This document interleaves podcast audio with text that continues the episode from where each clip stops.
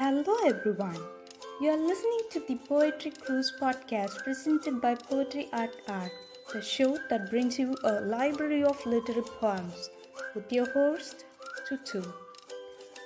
Are you ready for a new month? I always look forward to a fresh new calendar page to fill with life and memories. July is a long month in the middle of year, so it's a perfect opportunity for a lot of memory making events.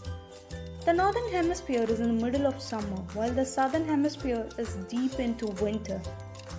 Today I'm going to read out a poem, Answer July by Emily Dickinson, that seeks the answer from the month of July as a way to embrace the period. Answer July, where is the bee? Where is the bush? Where is the hay? Ha, said July. Where is the seed? Where is the bud? Where is the May? Answer thee me. They say a few words can sum up the wisdom of thousand, and a short poem can just do that. I hope you enjoy listening as much as I did recording it.